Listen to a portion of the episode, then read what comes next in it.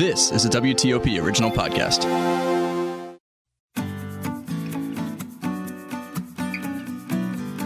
Welcome to another episode of The Vine Guy. I'm your host, Scott Greenberg. And in this episode, it's double trouble with Nate and Lauren Belden, co founders of Belden Barns. Now, Nate Belden is Chief of Things Great and Small, while Lauren's title is Chief Creative Cultivator. Now, they have two very different titles because they have two very different backgrounds, which I'm actually going to let them explain. But the very short version of it is Nate grew up on a horse farm in Colorado, while Lauren grew up on the Upper East Side in New York City. It's a little bit like Green Acres. And I got to know how did you guys get together? This is amazing. You've got this beautiful piece of property out in Sonoma, California. You've built up this dream of yours from the very first time that you went to wine country. You kind of knew, Nate, that this was going to be your destiny. But tell me, how does a cowboy and a socialite, I know I'm exaggerating a little bit, but how'd you guys meet? How'd you get together? And how did you share this dream? Well, I you know I think it, it all does start. You know, I'm a Colorado farm boy at a cattle rancher as one grandparent from Montana. My other set of grandparents were corn and dairy farmers. My dad's a horse veterinarian, and I grew up in a rodeo family on a horse farm. And I think like anyone steeped in that much agriculture, either you you double down or you get as far away from it as you possibly can. And I chose the latter. I um, I went to University of Colorado Boulder, Go and then um, yeah, go Buffs. And then I started my career in New York City. Not And- too far away from Yeah, the house where I grew up. Exactly. Yeah. And little did I know, I my first extremely tiny studio apartment in New York City was two blocks away from where uh, Lauren grew up. Um, but we met much later in life. So I had a I had a very urban career. Took an opportunity in San Francisco that brought me back out west. Had a long run, but got really burnt out on what I was doing and wanted to get back to the land, so to speak.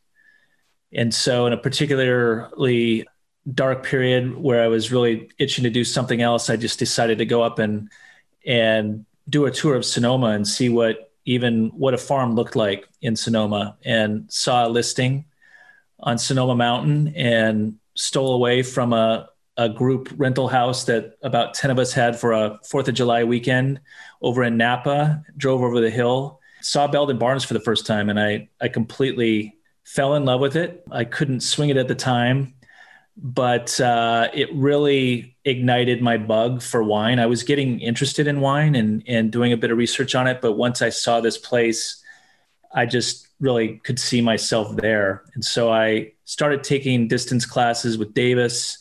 Um, also taking some classes at the Sonoma JC, um, doing as much reading and tasting as I could, and then I would just drive up from the city about once a month and just drive by the property. And then finally, I did that for about a year, and and finally one time the for sale sign had been pulled, Oh, no. and uh, it just completely gutted me.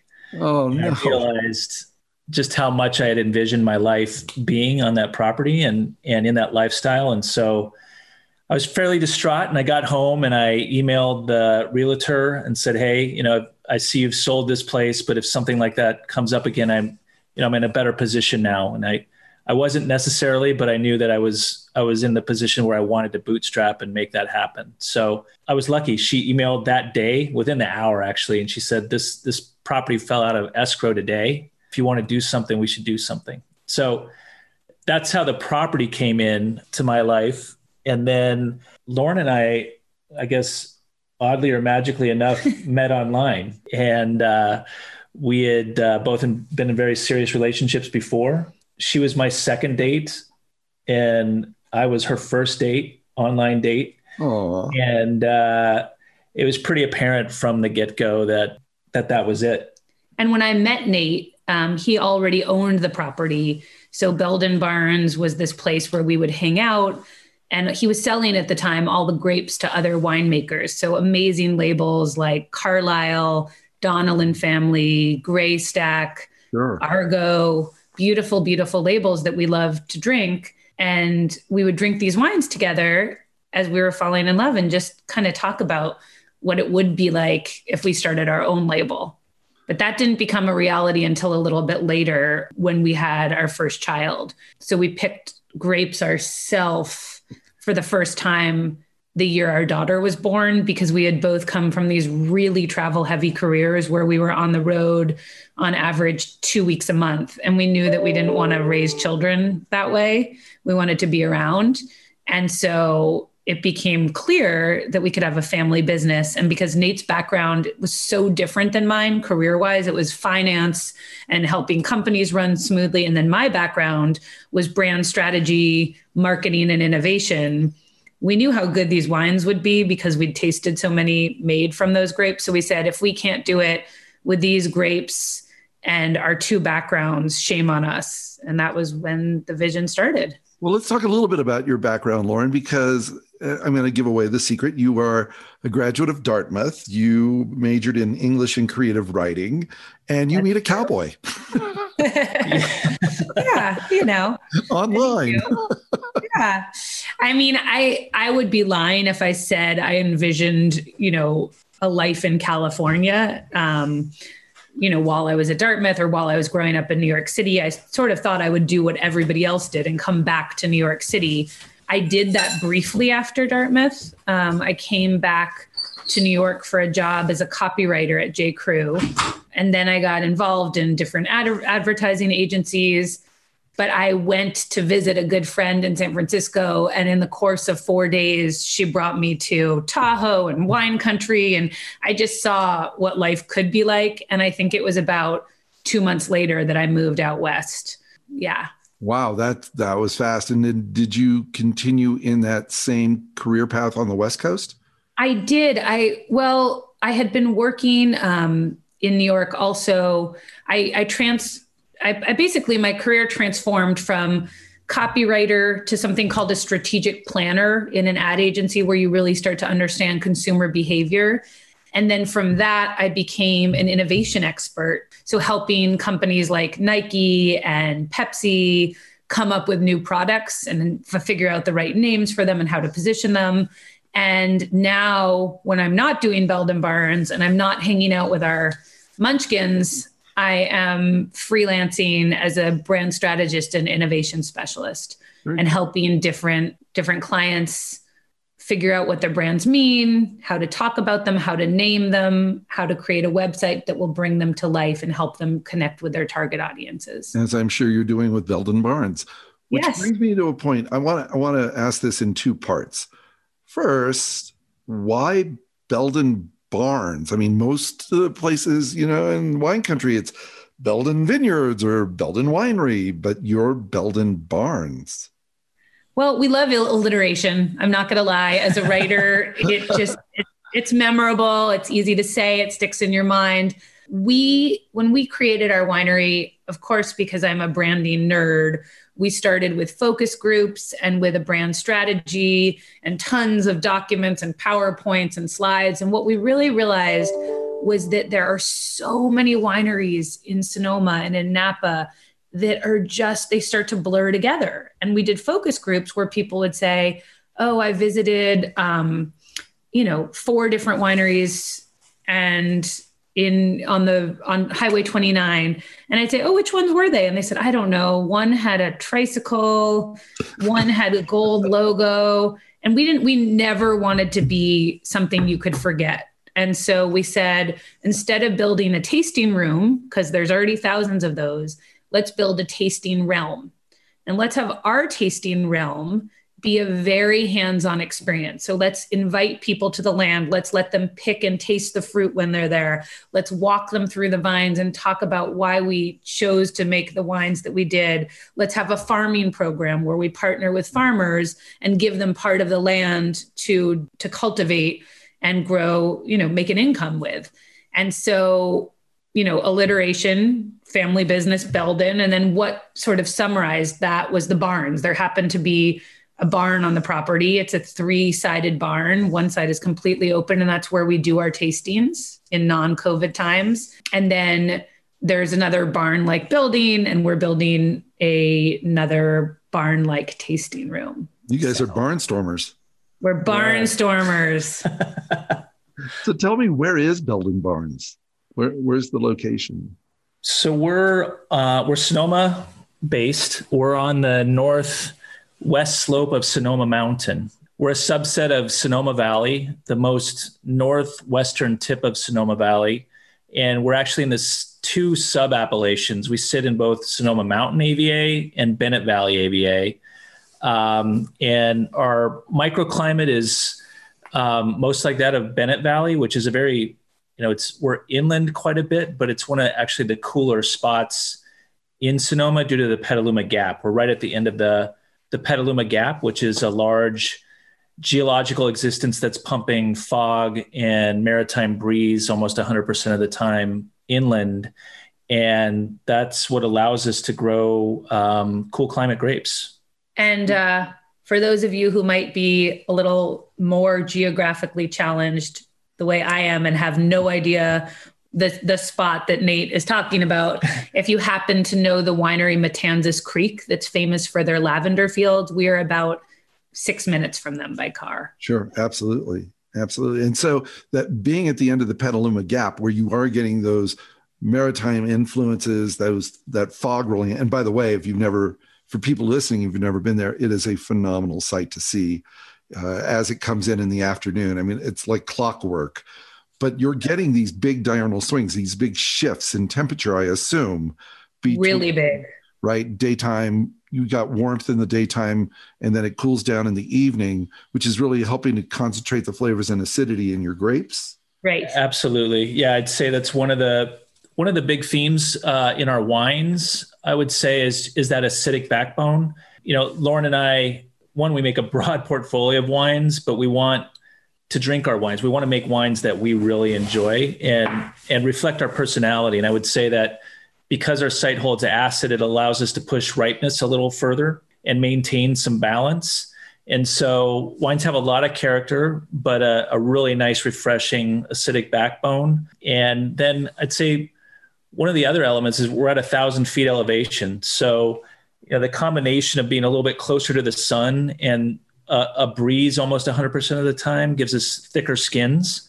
And so I would say that, uh, particularly in our Pinots, they're they're more robust Pinots than some of the other maybe more coastal or valley floor uh, Pinots you might get from Sonoma.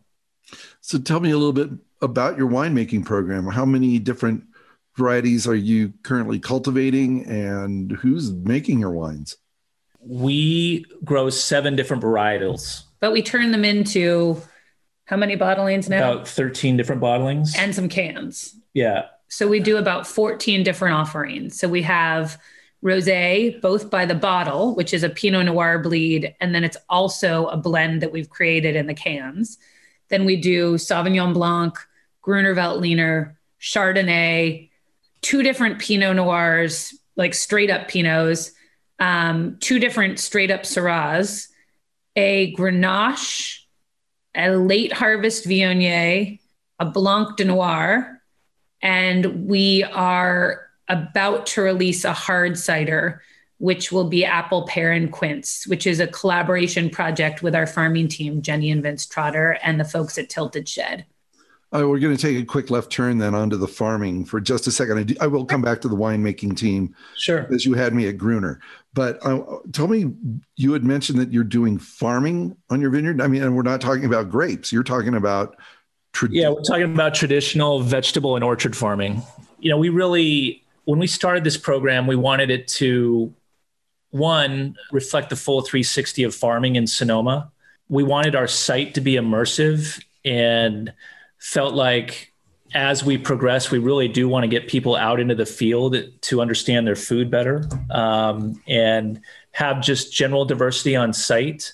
The other thing is when you know I started taking classes both in in winemaking and organic farming, became really apparent that there was a ton of young energy in farming, which I was I, I frankly was really surprised at. Um, coming from a farming background, um, you know, I, I, know how tough it is. And I, I, just sort of viewed it as the, I would say the more national press would view it as sort of a dying occupation. But you go to farming classes in Sonoma County, you're going to find 45 kids in a room that are completely jazzed about uh, the possibility of of doing small scale sustainable agriculture.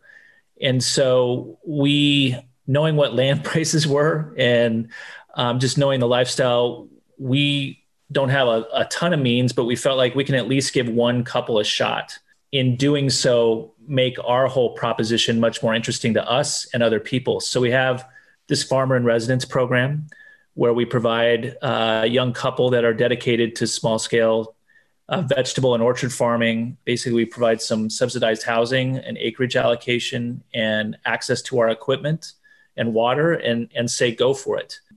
It's really been a big part of our fabric, a big differentiator. I mean, when people visit Belden Barns, it's just a completely different experience. And one uh, of one of the best events that we had last year, pre-COVID, was um, there's a restaurant in San Francisco called Tartine Manufactory and um, there's a lot of restaurants actually that carry Jenny and Vince's produce and our wines.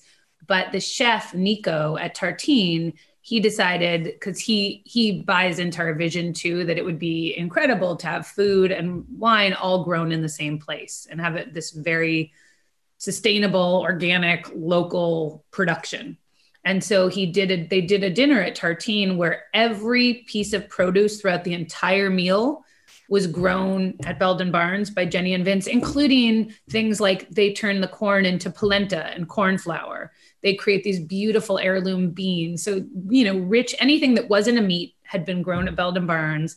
And any every wine that they served at the restaurant that night was one of ours. And it was just, it was such a beautiful and Jenny and Vince would tell the stories of, you know, the different vegetables or fruits we would tell the story of the wine nico would tell why he brought those two things together and it was just it was really like a culminating life experience nate lauren as i mentioned before we started the podcast i grew up in ag in an ag community myself i've met a lot of farmers i've met a lot of cowboys and i've been to a lot of wineries and i am not aware of any that have integrated those three the way the two of you have it is the most unique story I have heard well, in the wine you. world. Thank you. and you. the fact that you're giving back not just to the land, but to people who are dedicated to this project, that's remarkable. I cannot wait, cannot wait to come visit you once, uh, you know, once I can. It'd be yeah. wonderful. Yeah, no, I mean, we we view it as a pretty important model, and it's been actually really refreshing and exciting for us this year. We've actually had some very prominent wine labels contact us and actually come and spend the day with us to understand how we're operating within this mode because and that's what we would like to They're see. They're interested in doing something they, they want to do something similar. And just the way permitting works in Sonoma if you have a larger um, agriculturally zoned property you have the ability to build farm worker housing on the site. So there's really an opportunity for larger landowners in Sonoma to to do this and create a lot more diversity in the food ecosystem, a lot more interest, and you know we're we're hoping that we're a model for other people to follow. And you you are. I can tell you. I, I had an interview recently with a very large vineyard owner in Sonoma who's very dedicated to the farm workers and has built on-site housing right and i i applaud that and matter of fact he even suggested that i do a podcast with the farm workers themselves and I, th- I think that's i think that's great i mean i think that that that's has a lot of foresight i mean i also i sit on the board of burbank housing which is the largest low income housing developer in the north bay and you know farm worker housing is just a, a big topic for the sustainability of the entire industry and so um, it's it's definitely worth some focus. So let's take that hard right turn now back into the winemaking lane. Tell me a little bit more about your winemaking team at Belden Barns. Sure. So I, I think you know Laura and I feel as though we've some stumbled on a lot of luck. I mean, I think I think that building a brand successfully takes a ton of hard work and a ton of luck, but we've serendipitously met a lot of people that have really helped us turn it into our vision. One of those lucky things is our fence line neighbor of 10 years, uh, Justin Harmon, who we've, we've grown up in the industry together. And, and he has his own incredible label called Argot. We planted out our vineyards together have had a lot of wine together. And Justin is a full time winemaker. Um, I've taken some classes at Davis, I've made some wine in my past. And Lauren and I very directly set the profile for our wines, including you know barrel selection, just about everything. But but Justin really is an amazing winemaker, and he is doing the day to day building of these wines. So you also mentioned you had a canned wine program. I know that's gaining popularity. I know there's still some resistance in the traditional marketplace. I mean, I like to hear the sound of my cork pop. What led you towards the canned wine market? That was all me. That was literally Lord, me. Lord, I could have I could have guessed, but please me tell me. begging for it for probably two years before we did it. Yeah. Um, and I wanted to create not not just what exists on the market, which is a lot of bad canned wine and big cans of wine, which I had read a couple of articles that people were accidentally over serving themselves because they didn't realize that a can of wine, the way most are packaged, is the equivalent of half a bottle of wine. So I wanted to make small cans that were each one perfect serving of wine. So the the four pack we sell, four four cans equal a bottle. What is 750 187. 187 milliliters each. Mhm. They're adorable. You can look at them on our website. And I just people kept saying with our rosé. So our rosé is a really popular summer wine. We sell out of it every year. People first asked us to take the cork away from the wine because they said, "Look, it's like in my pool house. I bring it to the beach. I bring it to Dolores Park. I don't want to have to bring the corkscrew too. Can you make this one a screw cap?" So first, that was the first iteration of the rosé. It's the only wine in our collection that we turned into a screw cap because we now have a thousand wine club members, and at least a hundred people had asked us to do this. They were like, "Just make it easier." Okay. So then I said, let's make it even easier for them. Let's make it so they can like throw a can in their pocket and go hiking. And I swear to God, I think when we posted that we had these cans out and we showed a picture of them, I think that might have been our, our most beloved Instagram post of the year. And it went viral and we sold a lot of wine that first few weeks, just, you know, flats of these cans. They're perfect for like, you know, you're going on a hike and you throw it in your pocket. You're going to a swim team practice. Remember that whole Yeah, swim we- team? Yeah. We, there's a lot of people who like to have a little beverage for their picnic and just keep it simple. I assume that when we talk about swim team practice, we're not the ones actually practicing the swimming. Uh, No, we're the moms who have to go watch swim team practice every single day and need a little. I, I am not a swim team mom, but we've heard for for whatever reason, swim team moms buy us out of the cans in the summer. So So you're making 13 different bottlings. Included in those bottlings are the are those the, include the cans? Yeah, and I Does mean it? we we we probably that's have a few more. I mean we're we're we have a Blanc de Noir sparkling on the market now. We actually have a Blanc de Blancs that we're going to be um, holding for at least four years in bottle before we release that. And and then we just this year actually picked and co-fermented for sparkling Pinot Noir and Chardonnay.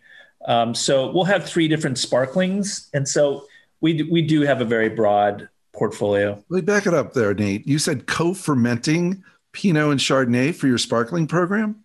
Yes. Okay, that's kind of cool. I haven't heard that before.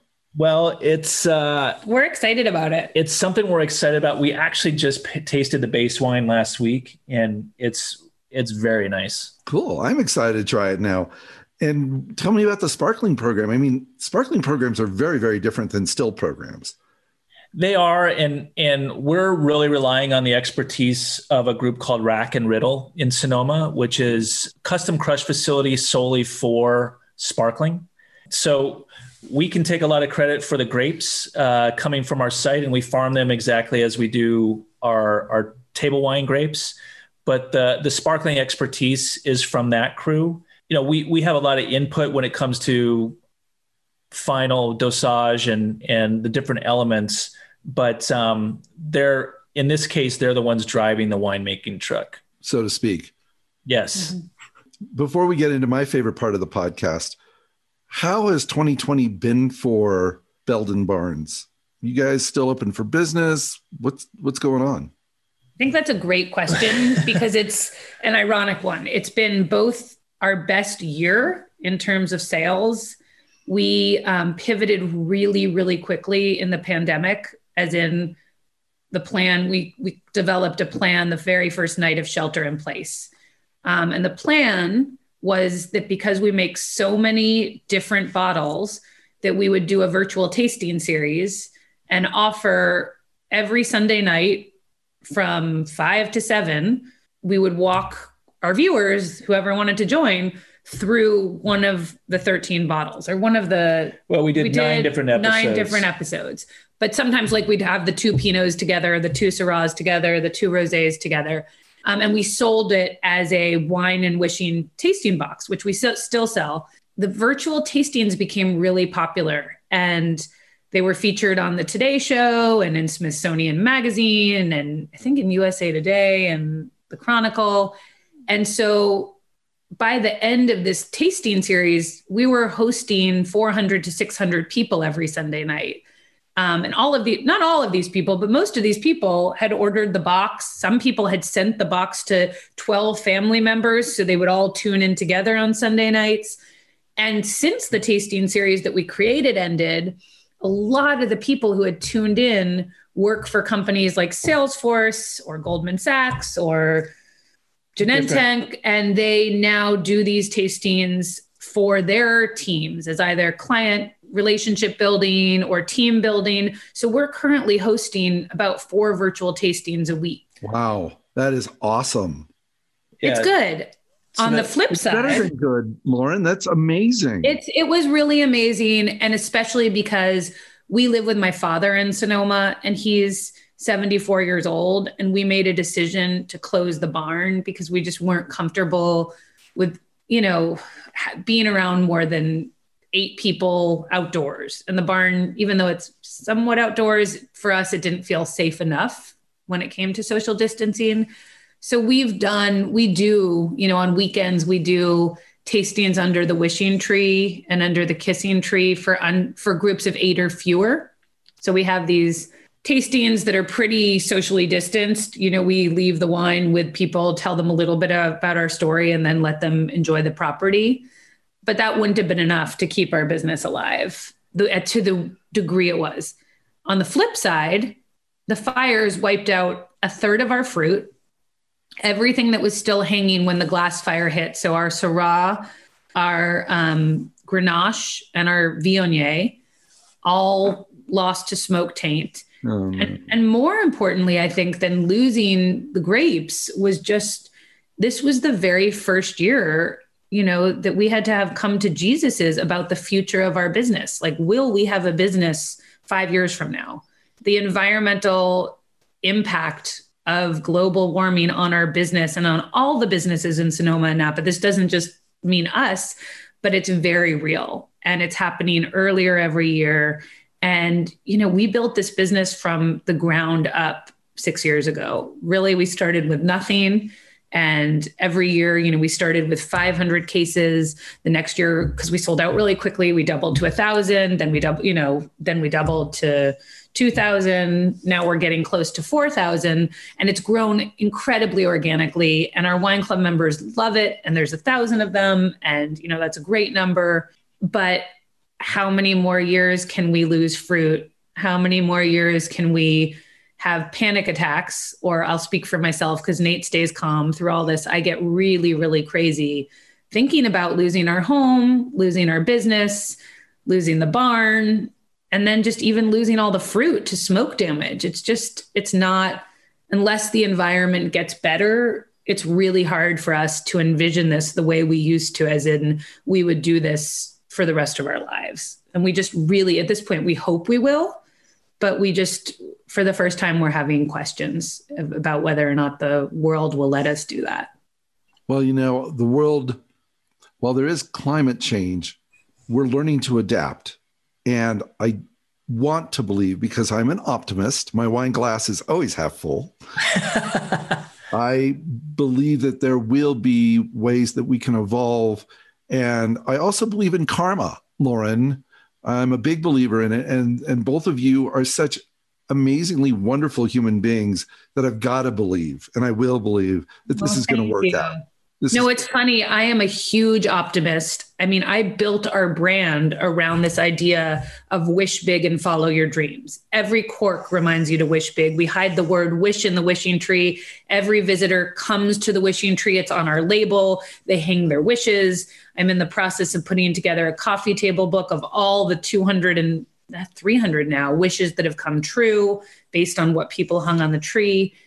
And I just, I, I want to believe so badly. And I'm also, I'm skeptical now. I'm scared. I think go, it's go And I didn't grow up on a farm. Ryan. Go hang a wish on your tree. It is, yeah, it is, and it's recency, right? I mean, we just went through, and it's, I would say, this is not an exaggeration, probably the toughest month of both of our lives, just in terms of, I would say October, of not everything, November. yeah, everything that hit us, and, uh, but yeah, I'm an optimist as well. I think we're, we both, I mean, it's one of our shared values is seeking magic in the world, and we're optimistic, but it's also you've got to be a realist when you're trying to hold a family business together and so you know i i believe as well that we will adapt over time it's just a matter of can we hold our individual situation together as we all adapt Do you know what I'm optimistic about, Nate and Lauren? What? I'm I'm optimistic about finding out what's in your glass. let's All open right. let's open Let's some open wine some Gruner. Should we open Yeah. the Gruner? So what are you starting this off with? yeah so we're going to start this off with uh gruner veltliner i think Veltliner in Gruner Sonoma. veltliner um Yeah, look at the and- wishing tree on that label. Yeah, and it's a wish tag. Do you see how? Oh yeah. Oh wow. Yeah. Very cool. I, I'm sorry this is on Zoom, but we're only going to be doing the audio. But that's very cool. People can go to your website, sign up for your wine club, and look at the label. Right. Absolutely. Gruner Veltliner, it's been a really important bottling for us. We're the only people that bottle an estate Gruner Veltliner in Sonoma. You're the first I've ever heard of. Yeah, the genesis of it is actually a really interesting story. You you were recently talking to a heritage Zinfandel producer. One of the folks that buys fruit from us is Mike Officer um, of Carlisle, who has a lot of um, sources from a lot of heritage Zinfandel vineyards. He was actually interested in some cool climate Syrah from our site um, when we were redeveloping it, and we actually have a, an eight acre bench that's an ancient rock slide that came off of Sonoma Mountain. And David Steiner, who originally planted the vineyard over 50 years ago, had made some of that bench into rock terraces. And it's really evocative of the Wachau region in Austria, where um, Gruner most notably grows. And so while Mike is a tremendous Zinfandel and Syrah producer. He's a Gruner freak in his personal life. And so he saw these rock terraces and he came back to us and he said, You got to plant some Gruner here. So we were somewhat familiar with Gruner and we said, Well, you know, we can talk about it. He said, Well, yeah, let's let's talk about it. Let's have dinner and I'll bring over some of my best Austrian bottlings. And uh, to make a long story short, we had a, made a cl- very clear-headed decision to uh, to plant some After Gruner. three or four bottles of Gruner. Um, Exactly. but for us, it, it really was a calculated roll of the dice. We knew we still sell half the fruit to Mike, and we knew he would give it best efforts, and he's one of the best winemakers in Sonoma. So we could see what the vineyard would do. We didn't have a label at that time; we were still just farmers, but we felt like it was going to um, give us a chance to have something a little bit out of left field and differentiate ourselves. It's just been tremendous. I let this is my favorite of our white wines. Um, I think it's a beautiful wine. It's it's very clean. Um, it's got great minerality, and but it's also it- just as I talked about earlier, that it's got a lot of acid in it, but we're able to push the ripeness a little bit. So it's it's very alive with fruit as well. So this is the 2018 Belden Barns Estate Gruner. And what I That's love correct. about what I love about this wine and I like to talk about is that because it does drain through the rock terraces, it has this beautiful stony quality to it. So it's like this very clean minerality. Um, it's just a beautiful, it does have that backbone of acidity that Nate mentioned, but this clean minerality makes it a very beautiful pairing wine. And even with foods that people say, never serve artichokes or asparagus at a wine tasting. It will throw off your palate. This actually, something about its chemistry, Chemistry, or flavor profile. Yeah. um, brings out the best in those two challenging ingredients. So, Thank goodness I'm an artichoke freak, and now I think I finally found my too. own. yeah, me too. It's also amazing with oysters. Nice. Yeah. So what uh, what's in our second glass? Mm. so our second glass is is the most recent uh, addition to the family. And my favorite red we've ever made. Yeah, so this is what we call Epiphany. It's a it's a Grenache. It's actually 95% Grenache, 5% Syrah. And this was actually um, I guess the initial inspiration was a trip to France that we did about 3 years ago. We were in the southern Rhone and we were in the village of Gigondas and uh, at a at a chateau that we really like, Saint Cosme, and um, down in their ancient Roman era cave with some friends, tasting through their portfolio. And we all sort of we were a pretty boisterous group, and we all got to one wine where everybody just sort of shut up, and and it was silent. And Lauren looked at me from across the room, pointing at her glass, and she said, "Do you think we can do this?" I said, "Yeah, I think we can. I think we can go for this." Um, and so we really set out to try to replicate that wine. And you know, as luck would have it, we we feel like we really hit it. I mean, it's just a beautiful, beautiful wine. It's about forty five percent whole cluster, about twenty percent um, puncheon new French oak. Just a beautiful wine that's very broad in terms of its its food pairing capability similar to Pinot Noir, a little more robust and a little more depth, uh, but just a beautiful wine.